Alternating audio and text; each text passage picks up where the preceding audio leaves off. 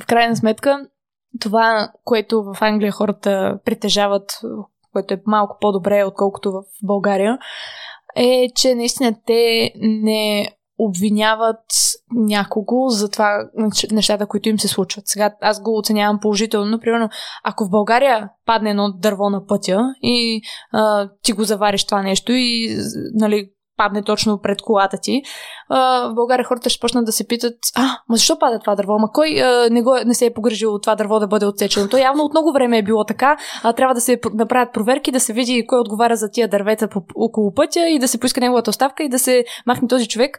А, нали, това е полезно, когато е насочено към политиката на 100%, да, трябва да има будно гражданско общество, но когато е към личния ти живот а, и обвиняваш за всичко някой друг, тогава не, не го подкрепям. В Англия просто хората ще видят дървото, ще го преместят и ще си продължат да карат.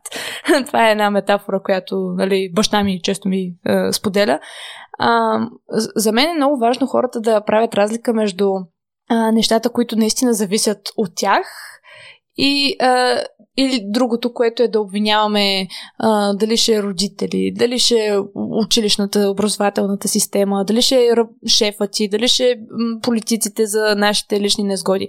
В Англия има много по-самостоятелно мислене и хората много рядко тръгват наистина да обвиняват някакъв външен фактор. Сега това вече е крайност, като си щупя крака и имам изпит на следващия ден и трябва да отида в болницата на преглед точно в този час да ми кажеш, еми, какво да направим сега, че си щупила крака в крайна сметка, да не си го чупил. Това за мен вече е друга крайност, но а, наистина това те учи на някакво такова мислене, че трябва да, сам да гледаш какво правиш в живота си и не можеш да очакваш от никого нищо. Не можеш да очакваш, че някой ще му пука за тебе или че ще е съпричастен с тебе, просто защото хората не има това работа.